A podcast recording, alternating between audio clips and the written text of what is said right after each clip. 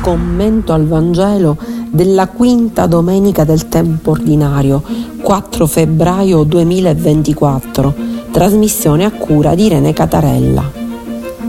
Un caro saluto ai nostri radioascoltatori e alle nostre radioascoltatrici. Ancora una volta leggeremo un passo del Vangelo di Marco. Siamo sempre al capitolo 1, ma questa volta leggeremo dal versetto 29 al versetto 39 Ricordiamo che eh, siamo sempre nello stesso giorno in cui Gesù era entrato nella sinagoga e aveva scacciato lo spirito impuro da, da quell'uomo, che quindi era guarito. Vediamo cosa succede a Gesù quando esce dalla sinagoga.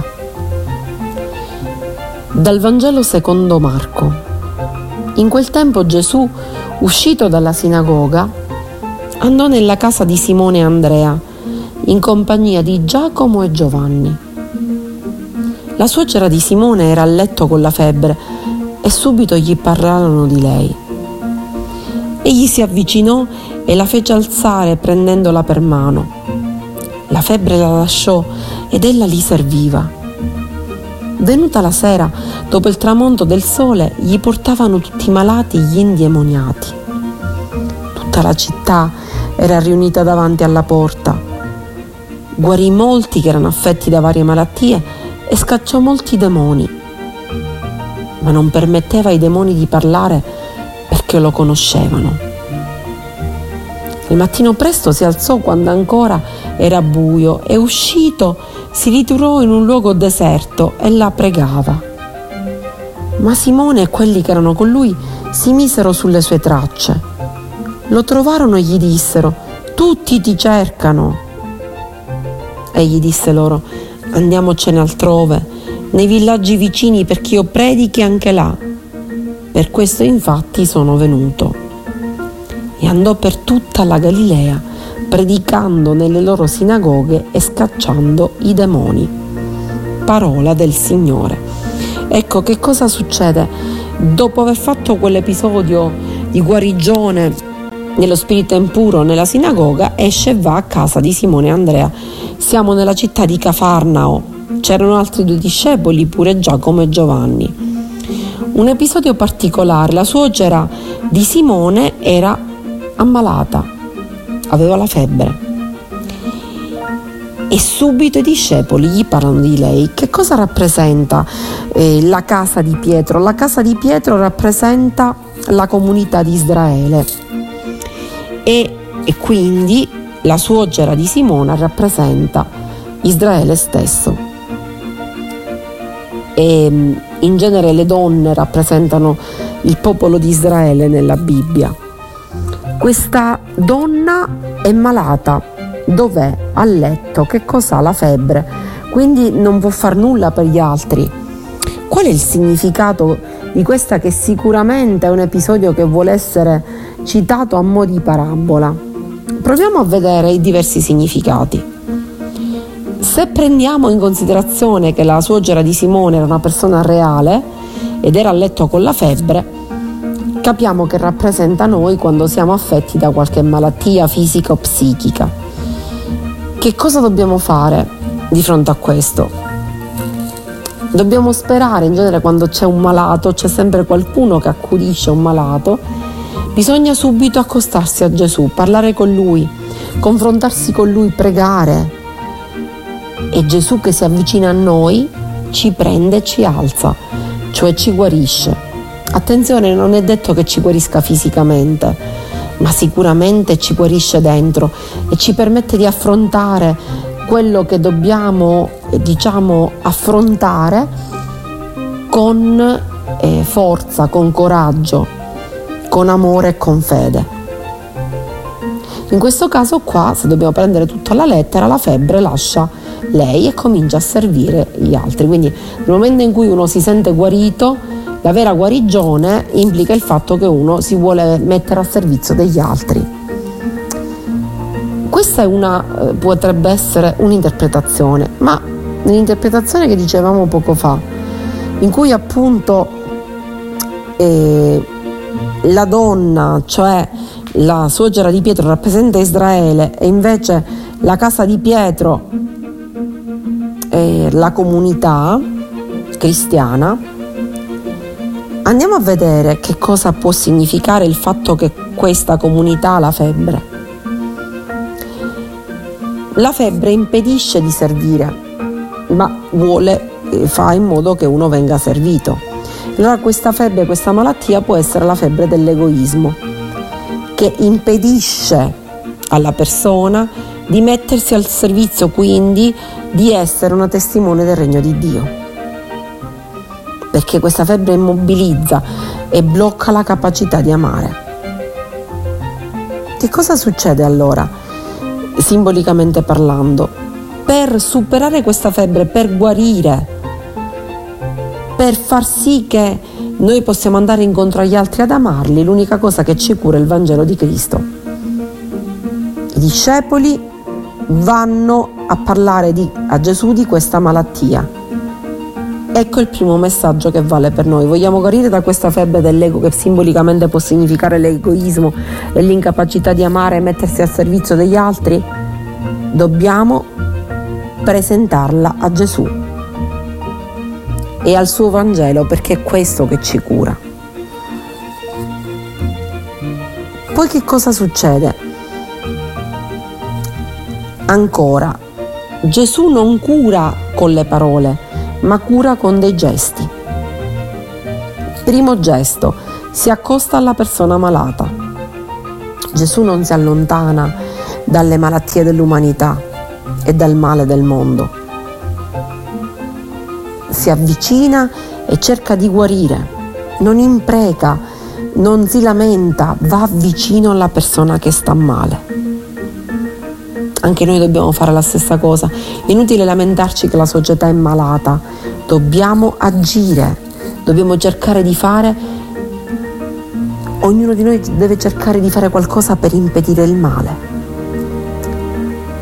Poi cosa fa? La solleva prendendola per mano. Il verbo è egairein, che vuol dire letteralmente risorgere. Quindi eh, comunica una forza vitale, la rimette in piedi, le ridona la vita e quindi la febbre la lascia. Ecco, i racconti di guarigione hanno sempre una dimostrazione che la persona è guarita. La dimostrazione della suocera di Pietro è che si mette a servire. Il verbo è li serviva, cioè noi sappiamo che l'imperfetto, soprattutto nei Vangeli, rappresenta un'azione che è in corso d'opera. Li serviva, cioè li continua a servire, è un'azione continua, la nuova vita in noi si manifesta nel servizio verso il fratello, la sorella, l'essere umano che ci circonda, nel chiederci che cosa possiamo fare per chi ci circonda, per chi ha bisogno d'aiuto. Quindi il segno della guarigione è amare e la, il servizio è la caratteristica del vero discepolo. E che cosa succede? Continua il nostro pasto evangelico dicendo che tutti i malati, gli indemoniati vanno da lui e Gesù li guarisce. Ecco, eh, i malati della città rappresentano i malati dell'umanità intera, che appunto si aspettano questa guarigione. Ma che cosa succede? Venuta la sera, dice appunto l'Evangelista, dopo il tramonto del sole gli portano appunto i malati indemoniati e lui continuava a guarirli e qualcuno sempre li porta. I malati sono portati da Gesù da qualcuno che si è reso conto del bisogno che avevano, del bisogno di incontrare questa parola che li può risanare. E che cosa succede? Gesù sana tutti, tutti, mm, senza distinzione, ma la scenario poi cambia. Al mattino si svegliano e non lo trovano, lui è andato a pregare. Ecco l'importanza della preghiera. La preghiera non è il semplice gesto eh, così che noi possiamo fare. La preghiera del mattino è ehm, vedere insieme con il Signore la, la giornata che ci aspetta e santificare quella giornata donandola a Lui ascoltare quello che lui ha da dirci e che ci dice come dobbiamo vivere la giornata, mm, ricordiamoci sempre quando abbiamo, ci cosa, ci troviamo di fronte a una cosa, come diceva Saint Charles de Foucault, ehm, di chiederci cosa avrebbe fatto Gesù al posto nostro. La preghiera del mattino significa vedere, appunto, ehm, ascoltare cosa Gesù ci dice. E, è una cosa meravigliosa. E a questo punto che cosa succede? Però, non trovandolo, letteralmente il verbo è cattadioco che vuol dire dare la caccia a braccare, Simone e gli altri lo, lo vanno a braccare, Simon Pietro e gli altri. Perché? Eh, perché vedono che Gesù è diventato famoso, vorrebbero condividere questa fama, ma Gesù non cerca questo, Gesù si mostrerà per quello che è veramente quando morirà sulla croce, mostrerà il vero volto di Cristo che amore è solo amore e allora che cosa fa Gesù? Gesù dice che si devono spostare. Lui è venuto per tutti.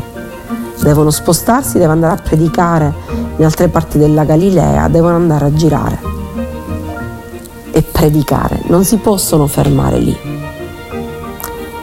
E ehm, Simone e i suoi discepoli vorrebbero fare fare a Gesù quello che lu- loro vogliono.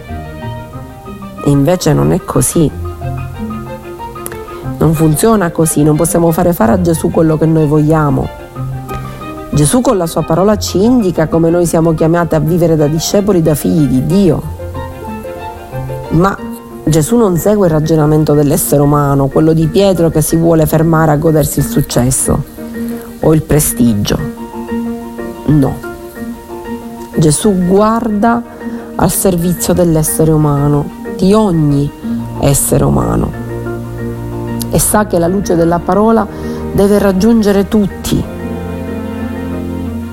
Quindi Gesù ci presenta questo nuovo modo di costruire il regno di Dio, che non si deve fermare al, a quello che è fare le cose per, perché ci vogliamo far vedere, no, ma che deve essere proteso all'amore verso tutti e al servizio verso tutti. Infatti Gesù conclude il passo, l'Evangelista Marco, andò per tutta la Galilea, quindi attraversa questa terra considerata una terra di secondo piano, una terra di nessuno, ma continua a predicare nelle sinagoghe e continua a scacciare i demoni.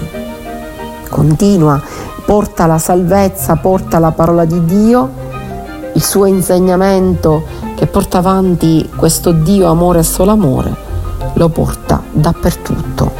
Gesù non si ferma e neanche noi ci dobbiamo fermare, anche noi dobbiamo sentirci motivati e, ehm, pronti a portare la parola di Dio dappertutto, a non fermarci mai, a cercare di aiutare continuamente gli altri a cercare di accostarci a chi ha bisogno e a sollevarlo, a cercare di confortarlo, così come Gesù ha fatto. Perché noi, se ci chiamiamo cristiani, cristiani non vuol dire altro che servitori, eh, o meglio, emulatori, seguaci di Cristo. Anche San Paolo nella lettera ai Galati dirà al capitolo 5, versetto 13, servitevi a vicenda gli uni gli altri, perché questa è tutta la legge di Cristo.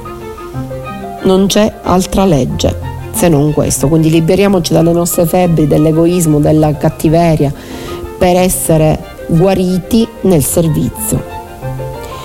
Un caro saluto dalla vostra Irene Catarella che vi augura una buona domenica e una buona settimana e vi dà appuntamento alla prossima